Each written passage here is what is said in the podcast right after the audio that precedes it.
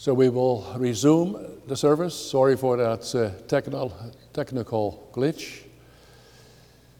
Beyond our control, but may the Lord bless us as we continue our service. I will read the text for the sermon of this morning in 1 Peter 1, the verses 6 and 7. In this you rejoice, though now for a little while, if necessary, you have been grieved by various trials, so that the tested genuineness of your faith, more precious than gold that perishes, though it is tested by fire, may be found to result in praise and glory and honor at the revelation of Jesus Christ. In response to the sermon, we will be singing from hymn 64, the stanzas 1 and 2 and we will do so standing. Beloved congregation of our Lord Jesus Christ, beloved Easter congregation, that would be a nice variation, would it not, brothers and sisters, to my usual address at the beginning of the sermon? Beloved Easter congregation. For that's indeed what you are, right? Easter congregation, we are living of the benefits of Christ's glorious resurrection. We have seen in the past few weeks. We are living a new life. In His great mercy, God the Father has given us a new birth into a living hope through the resurrection of Jesus Christ from the dead, we saw last week. And we are rich too. Through Christ's resurrection, we have an inheritance that can never perish, spoil, or fade. Hope and an inheritance, those are the fruits of Christ's resurrection, Peter showed us so far, which incite us to great joy. Or do they, beloved? Well, of his first addressees, Peter knows they did. In this you greatly rejoice, he writes. Their lives obtained a new, a deeper dimension, a richer meaning in expectation and anticipation. How is that with us? Do we rejoice in the fruits and benefits of Christ's resurrection? Do these treasures of faith mean anything to us, actually? Are we encouraged and strengthened in our faith when we hear about it? When the preaching proclaims to us that we have a living hope, a secure inheritance, and a guarded position? Does that change our focus, our mood, and our outlook of life? Does that still affect us when we hear a sermon about it? Or do we need to be incited by something more striking, more remarkable, or something more in line with what we would like to hear? Well, Peter's adversaries, beloved, do rejoice in the treasures of Christ, thanks to his resurrection from the dead. And no wonder, for they were delivered from their ignorance, from their vain and empty life in which they used to live in the world. They had lived without perspective, without much meaning, and without any hope in the world. Now, however, they received incentives and prospects and promises by faith, which motivated them tremendously. In this they greatly rejoiced. What they had in this world may have been nice for a while, yet it did not last. The beauty of life, of relationships, and of possessions too was only temporary. They had lived like everyone else, enjoying it for a while, yet disappointed because it lasted only so long. Thanks to Christ's resurrection, however, they now have a living hope and a secure inheritance. That's why they rejoiced. What a difference it made, beloved. What an incentive it was. What a joy it gave them now that they had a goal, a sense, and a purpose in life. Now that they could look over the grave into eternal life. Did it change their circumstances, their struggles. On the contrary, in a way, their troubles increased due to their different position. Yet their faith in Christ's glorious resurrection gave them great joy.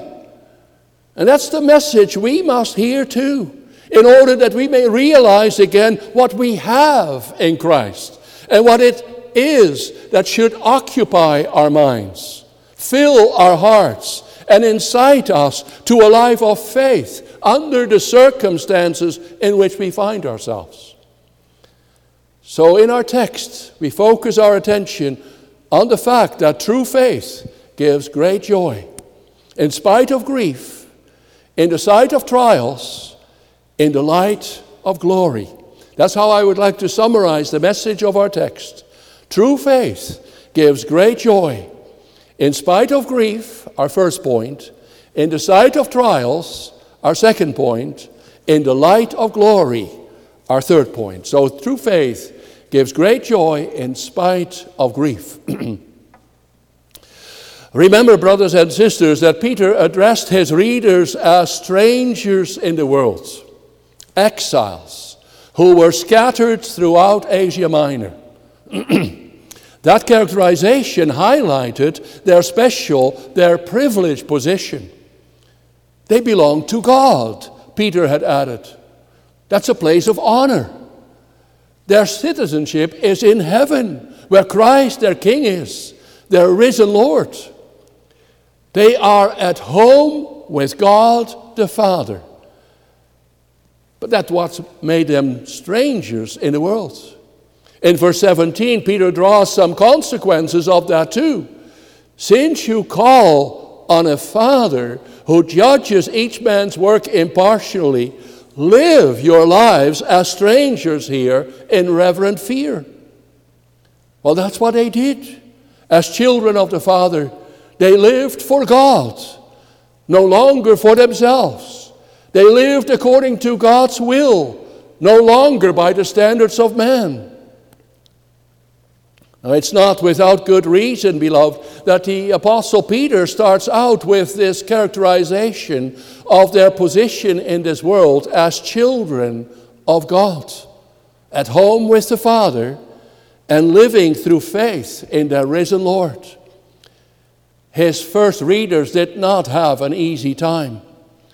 Rich employers abused them, cheated them in their wages. Others were sued in court Again, others took the brunt in their families. Yes, as Peter observes, their faith and position causes them to suffer grief. Grief? Grief in a Christian life with so many promises, hopes, and treasures? Yes, indeed. The life of faith is not a bed of roses. That's basically the main line throughout the entire epistle. Every time again, Peter refers to it. Yes, in chapter 4, verse 1 to 5, he also explains it. Christ suffered. And so it should not surprise them that they have to suffer too. The consequences of a life in the Lord brings grief, suffering. Today also, I should add, beloved, I remember I once said this in a sermon, and the next day a young brother came to me, troubled, for his faith did not give him any grief in life. That's when we had a good discussion about the effect Christ's suffering and death for sin and his resurrection should have on our life. That's signified in baptism, I showed. Our baptism in Christ signifies our dying to sin and our rising to a new life. It means that we have to die to sin in our life. That's hard.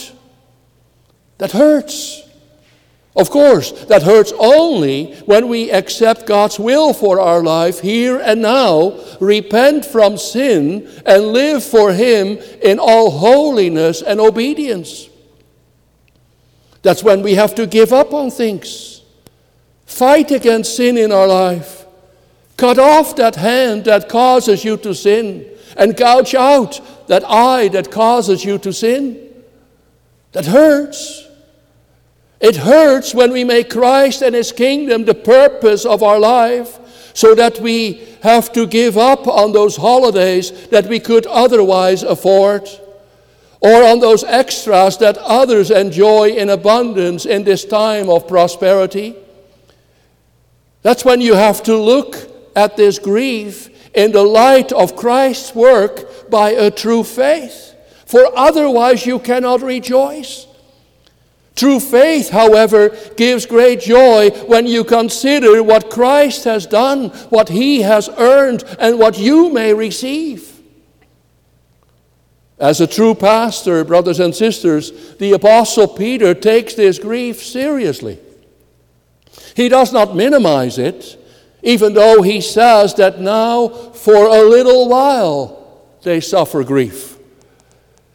With the reminder of the living hope and the secure inheritance, he places this grief in proportion to the eternal glory that will be revealed.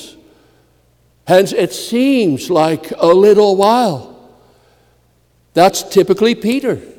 In chapter 5, verse 10, he speaks the same way. And the God of all grace, who called you to his eternal glory in Christ, after you have suffered a little while, will himself restore you and make you strong, firm, and steadfast.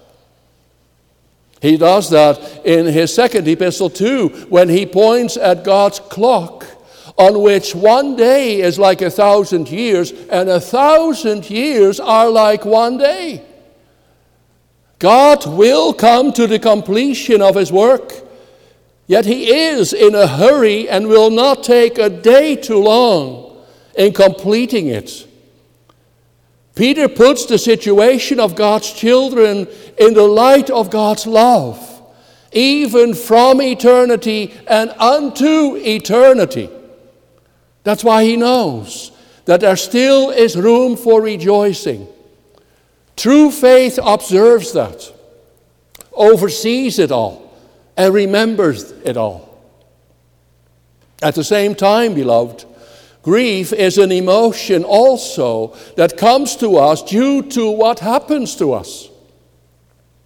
When you look around you, this joy can be gone just like that. When you see the images of misery and violence in the world, the results of a disaster, a war, a famine, or this pandemic, this joy will be far removed from our heart. Or think of the setbacks that befall us, or the hardships, the adversity, the sickness, or the death of a loved one. Then the question why it happens is there before you know it, and the grief as well. Now, then it's not wrong to ask the question why. Our Savior did so too on the cross. My God, my God, why have you forsaken me? Or like the psalmist, why must I go about mourning, oppressed by the enemy? Indeed, as long as we are in this broken world and live in this broken body and suffer from sin and death and the effects of them, there will be grief. And still, and yet, there will be joy. True faith does give great joy in spite of this grief. For we learn to see all these causes for grief in the light of God's loving dealings with His children. And that's what Peter shows us when he writes these suffering, these strangers in the world. In this you greatly rejoice Though now, for a little while, if necessary, you may have to suffer grief in all kinds of trials. So that's what we see in the second place. True faith gives great joy in the sight of trials. The Apostle Peter, brothers and sisters, points at the will of God with the lives of his children. That's how it may have to go in your life, that you suffer all kinds of trials. God governs our life. Our life is in God's hands. From the Father hand of God, trials may have to come to us if He deems that necessary. That's His wisdom. We cannot always understand this, yet we do have to believe this. If it may have to be so, we will suffer grief. That's the will of God who is busy completing His plan with his world, with His creation with the new heaven and the new earth, with His church in this world, and therefore also with us, with His children individually. He takes care of His elect in a special way, with a special love. Hence, it has to be in God's plan with us that we have to suffer grief and trouble, mourning and pain, that we must give this over to the Father in heaven and to our Lord Jesus Christ, who bought us with his precious blood. For a little while we will have to suffer trials, but there will be an end to it. Then we can rejoice when we look at what remains the living hope and the inheritance that can never perish, spoil, or fade.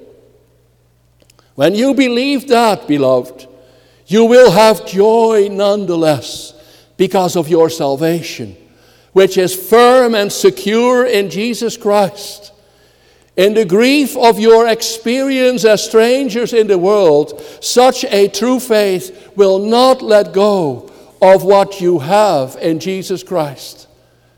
It is a grief in the sight of all kinds of trials the apostle writes. Now, the word Peter uses is translated as trials. That word occurs twice in the New Testament, here and in James 1, verse 3. Each writer uses the word for his own purposes. The word could also be translated as temptations. In the context, however, of Peter's expression that they may have to suffer grief we must see God's will, God's almighty power and providence behind it. Well, God does not tempt anyone, He tests our faith. That's what Peter sees in the lives of these strangers in the world whose trials come so that your faith may be proved genuine. Their suffering does not come by accident. The Lord has a purpose for it. He's busy with them. He is the heavenly gardener who prunes every branch that bears fruit so that it will be even more fruitful. As we know from John 15, verse 2. No, beloved, the pruning itself does not give joy. The pruning in itself is something that hurts, that brings suffering. However, when we know that it is God's Father hand that's behind it, then the experience changes. For God is our Father for Christ's sake, who always seeks the best for his children. That's what Peter points out here at the beginning of his letter. God is bringing these Christians into trouble because he wants them to persevere in the faith. The scriptures are filled with examples of God's children who are tested in their faith. The Lord Jesus himself told his disciples that we have to enter his kingdom through many tribulations. In the way of all these trials and tribulations, he refines our faith. For believing is something very important. Our faith is a precious thing. It's precious not only to us, but also to God. As the heavenly gardener, He is busy with us. He prunes because He seeks fruits in our life. He tests because He wants to see the genuineness of our faith. Believing, beloved, is not an easy thing to do. You don't just believe this or that. You don't just come along to church, take a class, and believe what you are supposed to believe. Making converts is not something for which uh, you set targets and have objectives. As we confess in Lord's Day 7 of the Heidelberg Catechism, a true faith is a sure knowledge whereby I hold for true all that God has revealed in His Word, and a firm confidence that not only to others, but to me also, God has given forgiveness of sins, everlasting righteousness, and salvation out of mere grace, only for the sake of Christ's merits. Remember, young people who are looking forward to professing your faith publicly, that's a precious faith. A faith the Apostle Peter compares with gold, precious gold. Gold still is a much desired possession. Throughout the centuries, gold has been treasured as a precious and stable commodity. Gold is expensive today more than ever. It's a precious metal, however, that need to be refined. All the impurities must be removed. Many of Peter's readers may have known that process well from professional experiences. Now, this idea, beloved, that the believer's faith is tested like gold is in the furnace tried, is quite common in Holy Scripture. The test brings the quality of the faith to light and serves as proof for its genuineness. The contents of this faith is Jesus Christ, the risen Savior, the Lord of heaven and earth. Is He everything to you? Do you give up everything for Him? Do you expect everything from Him? Do you truly lay your life today and in the future into His hands? Submitting it to His power, His blessing. Is it your only comfort today, truly, both in life and in death, that you belong to your Heavenly Father through the purchase with Christ's blood? Do you receive your whole life with all its blessings and troubles, with all its joys and sorrows from His fatherly hand, believing that He will turn everything to your benefit eternally? Do you? Yes. Good.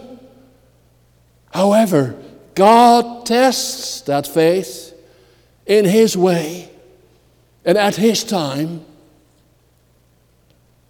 Or do you have this faith only as a ticket to receive admission to heaven? Or as an insurance policy to obtain eternal life? Or as a sweet conclusion to an otherwise indifferent and unfruitful life? Or do you have it as a true and faithful faith, a fruitful faith? He tests us to refine that faith, to train us, to strengthen us, and to cause us to withdraw all our support, all our interests, and all our purposes from everything in this world in order to place it alone in Him. That we may rejoice always. Rejoice in the Lord Jesus Christ always. Which brings us to our third point true faith gives great joy in the light of glory. Gold, brothers and sisters, perishes, says Peter, no matter how precious a commodity it may be in this world. Faith, however, remains. Faith is refined also that it may result in praise, glory, and honor when Jesus Christ is revealed.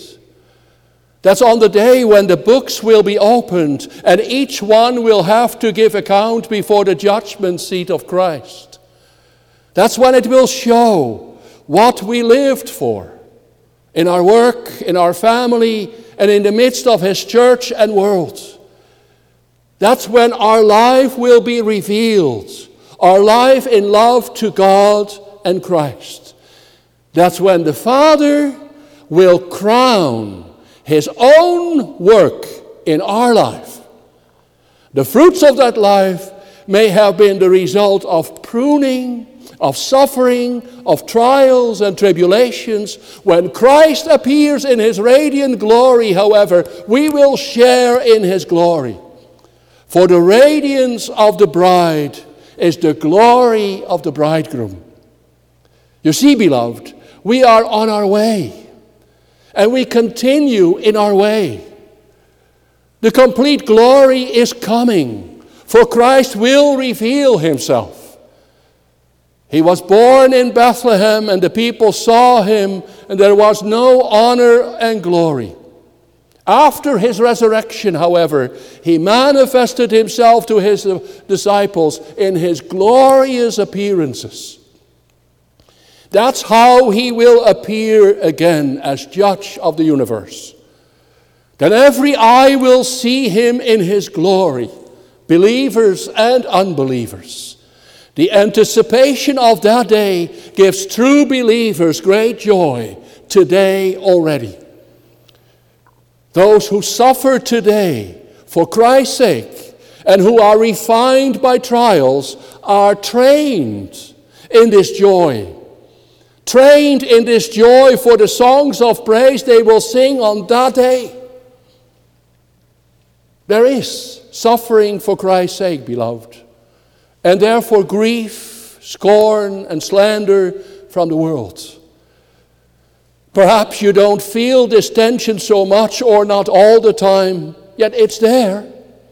Fellow believers experience it when they speak out on issues of faith or on matters such as abortion or same sex relationships, euthanasia or suicide, and the like.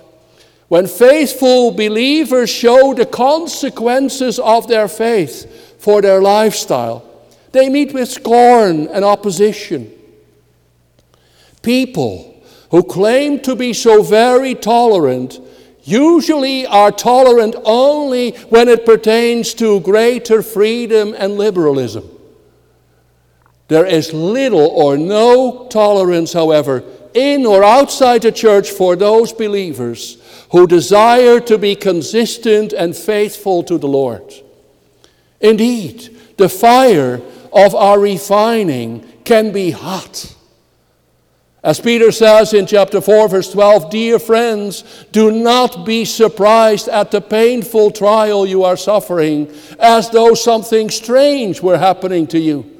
But rejoice that you participate in the sufferings for, of Christ so that you may be overjoyed when his glory is revealed. And that's our comfort today.